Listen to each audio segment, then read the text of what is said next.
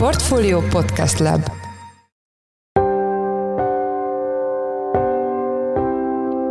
Mindenkit üdvözlünk, sziasztok! Ez a Checklist a Portfolio podcastje február 7-én szerdán. A műsor első részében az orosz-ukrán háború lesz a téma, hamarosan eleshet ugyanis Avdiivka városa, és Zelenszky ukrán elnök nehéz döntés elé kerülhet, hogy elengedi-e a települést, vagy pedig tovább folytatja érte a harcot. Ennek a településnek az elfoglalása főleg presztízsértéka az orosz erők szemében. Ha sikerül bekebelezni a gyívkát, ezt tudják mondani az orosz vezetés tagjai, hogy tessék, sikerült megvédeni Donetsk város orosz népességét az ukrán haderő támadásaitól. Vendégünk Huszák Dániel, a Portfólió Globál rovatának vezető elemzője. A második részben azt járjuk körbe Palkó Istvánnal, a Portfólió vezető pénzügyi elemzőjével, hogy kinek érheti meg a Magyar Államkincstár új nyugdíj előtakarékossági számlája. Én Szász Péter vagyok, a Portfolio Podcast Lab szerkesztője, ez pedig a checklist február 7-én.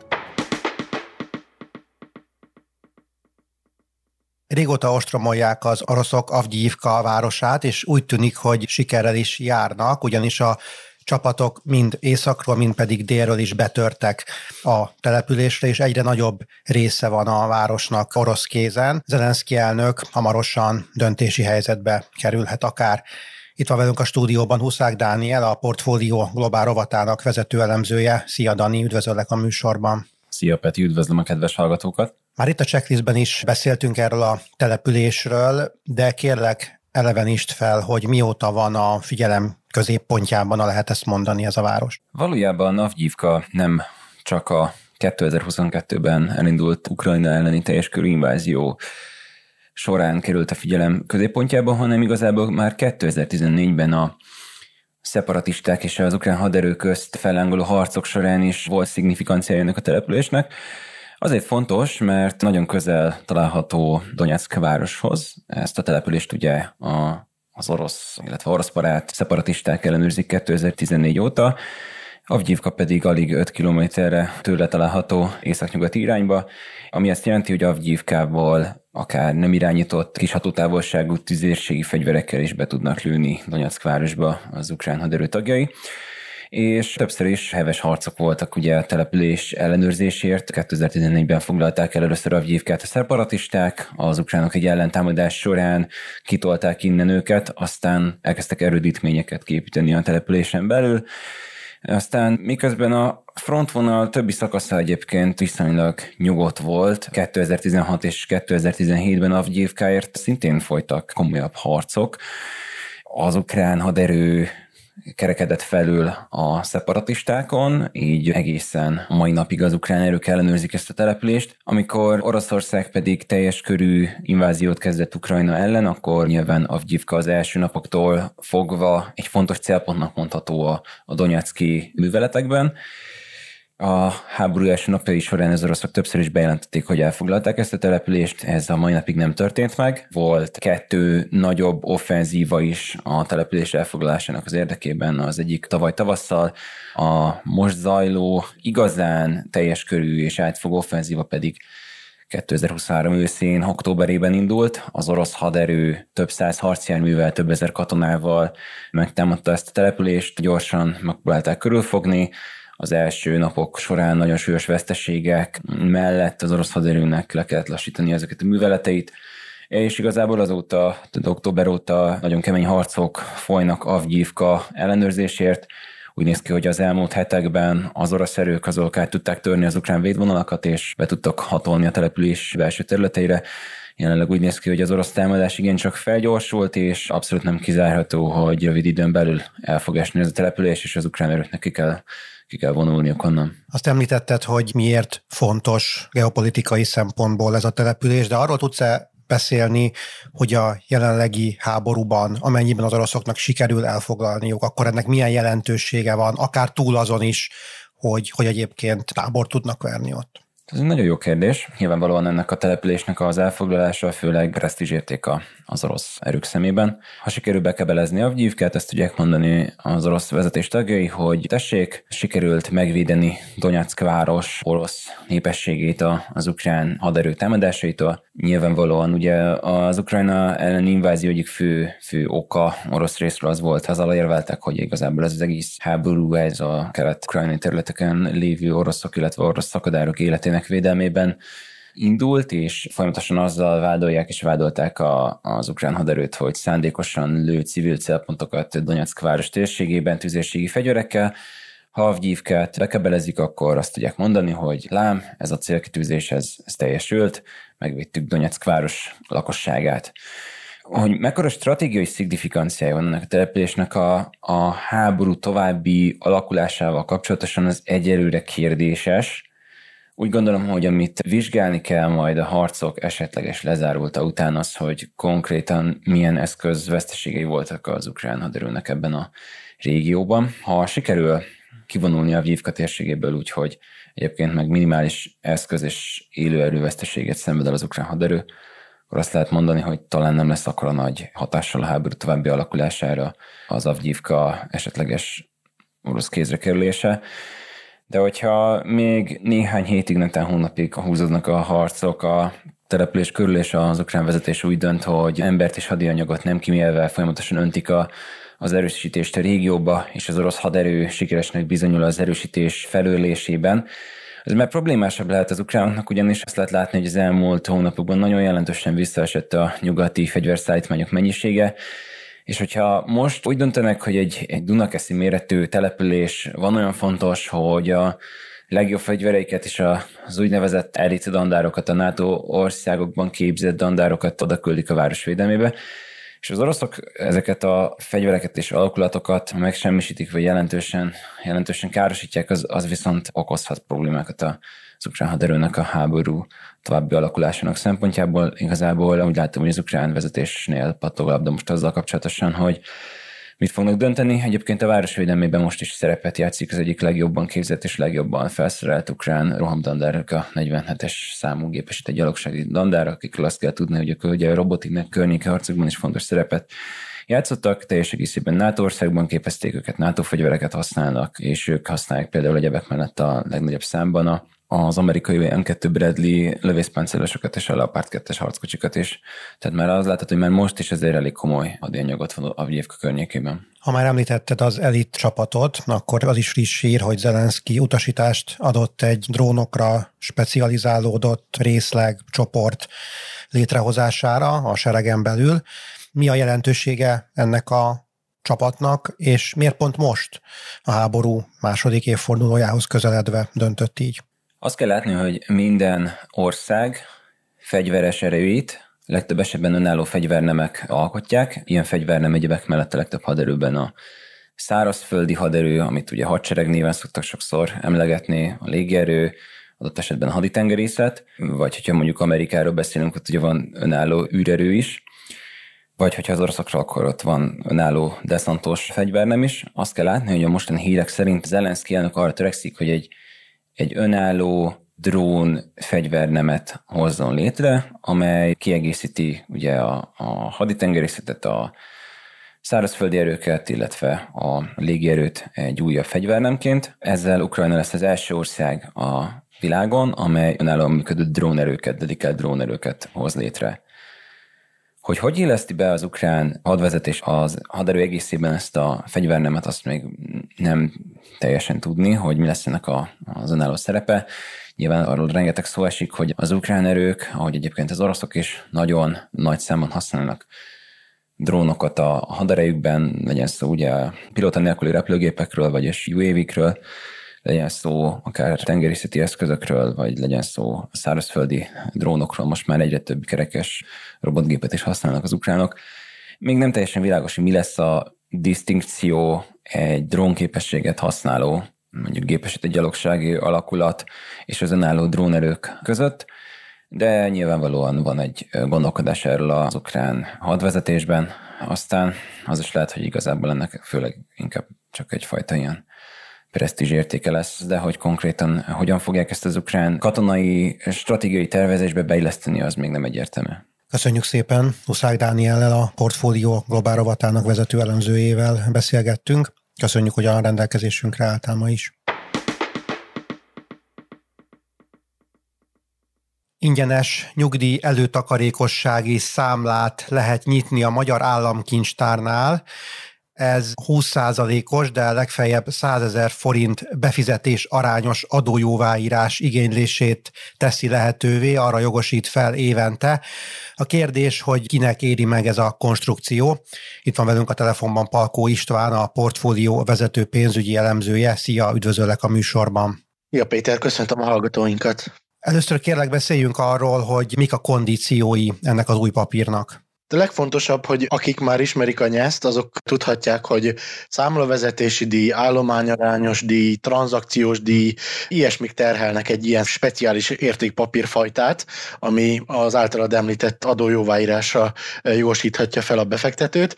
Ezzel azonban nem kell számolni a Magyar Államkincstárnál megnyitható nyesz esetében.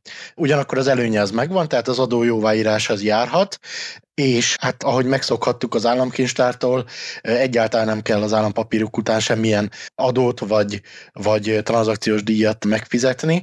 akkor nagy hátránya lehet ennek az értékpapír számlának, hogy kizárólag állampapírra vásárolható, tehát még más szolgáltatóknál befektetési alapba, részvénybe és állampapírba egyaránt lehet fektetni. Itt, mivel a magyar államkincstár csak állampapírokat forgalmaz, ezért értelemszerűen csak ezeket a papírokat lehet, illetve hát hát mivel nyesze, pontosabban adókedvezményre feljogosító nyesze csak egy szolgáltatónál lehet, és csak egy ilyen számlája lehet egy ügyfélnek, ezért nem lehet azzal sem számolni, hogy egy broker cégnél vezetünk egy nyeszt például részvényekre, és állampapírokra pedig az államkincstárnál, ugyanis ezek közül csak az egyikkel lehet rendelkezni, és csak az egyikre lehet igénybe venni az adójóváírást. Ugye a legfontosabb kondíció valóban az, amit említettél, hogy 100 ezer forint ennek a, az éves maximuma. Ez azt jelenti, hogy 500 ezer forint éves összeg befizetésével lehet maximalizálni azt a pénzt, amivel az állam jutalmazza ezt a fajta hosszú távú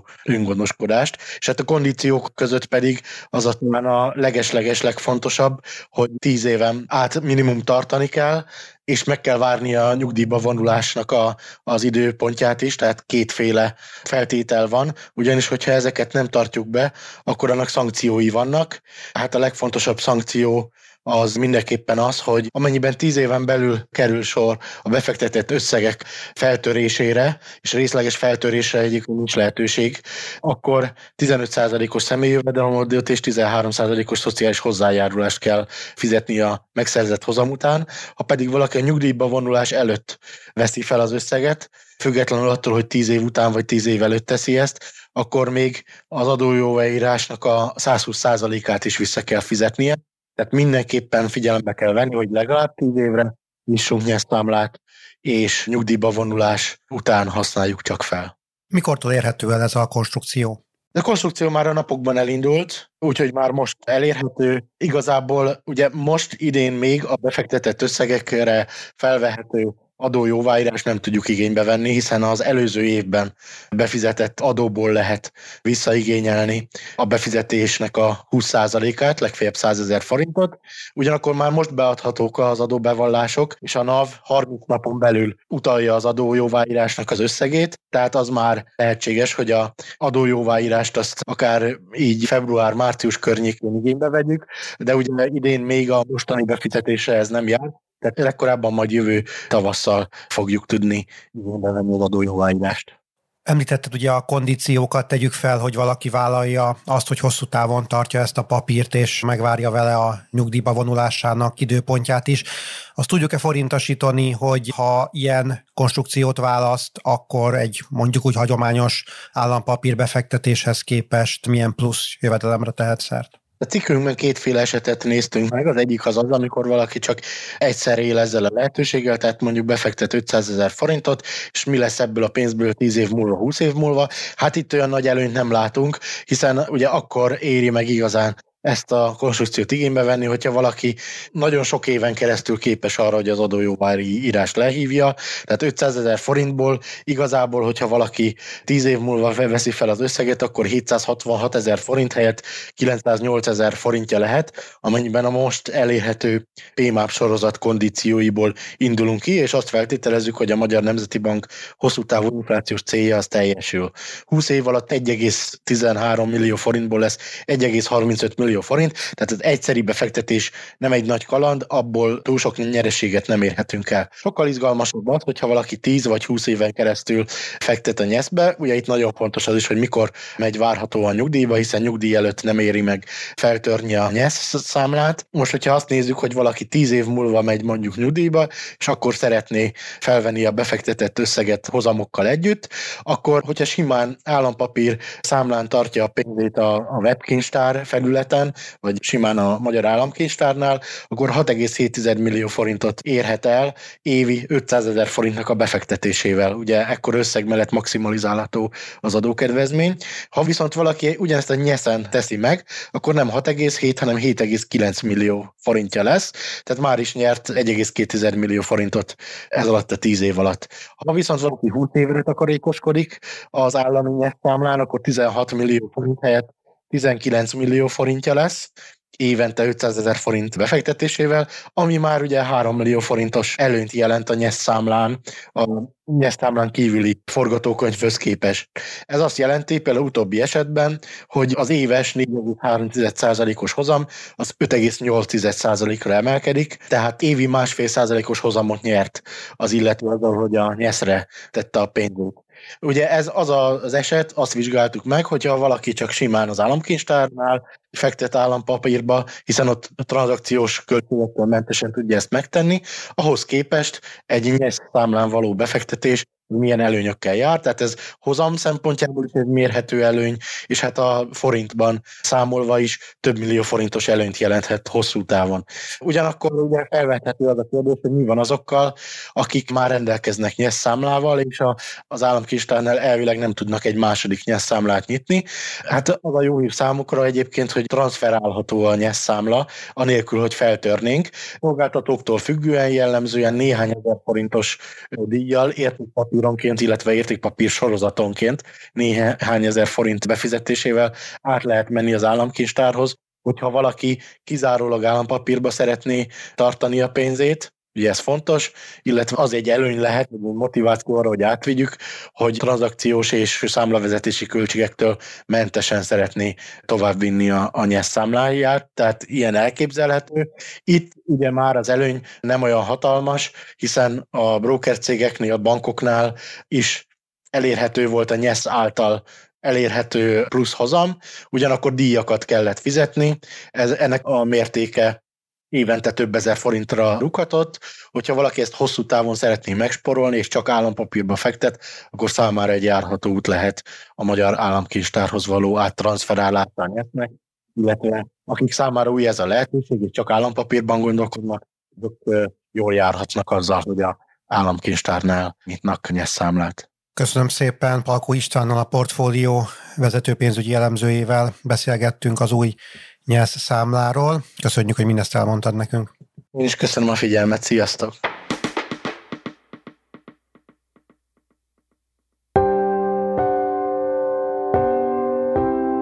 Ez volt már a Checklist, a Portfólió munkanapokon megjelenő podcastje. Ha tetszett a műsor, és még nem tetted volna, iratkozz fel a Portfólió Checklist podcast csatornájára valamelyik nagyobb platformon, ahol jellemzően podcastokat hallgatsz. Ha segítenél abban, hogy minél több hallgatóhoz eljussunk, akkor értékelj minket azon a platformon, ahol ezt a mai adást is meghallgattad. A műsor elkészítésében részt vett Bánhidi Bálint, a szerkesztőjén voltam Száz Péter. Új műsorral csütörtökön jelentkezünk, addig is minden jót, sziasztok!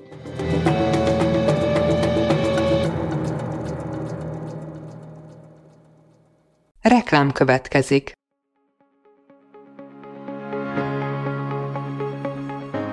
Raúl Müller Lajos vagyok, az Agrárszektor főszerkesztője. Májusban két tematikus konferenciát is rendezünk Kecskeméten az agrofood szektor szereplőinek. A május 22-én tartandó Portfolio Agrofood 2024 konferencia az élelmiszeripari vállalkozások, beszállítóik, a szolgáltató cégek és a kereskedők számára nyújt egyedi betekintést az aktuális trendekbe. A május 23-án megrendezendő Agrofuture konferencia pedig egyedülálló módon tematikus formában foglalja össze a hazai agrárgazdaság fenntarthatósági követelményeit és innovációs lehetőségeit.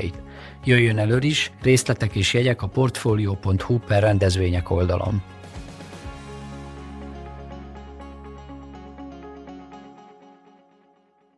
Reklámot hallottak.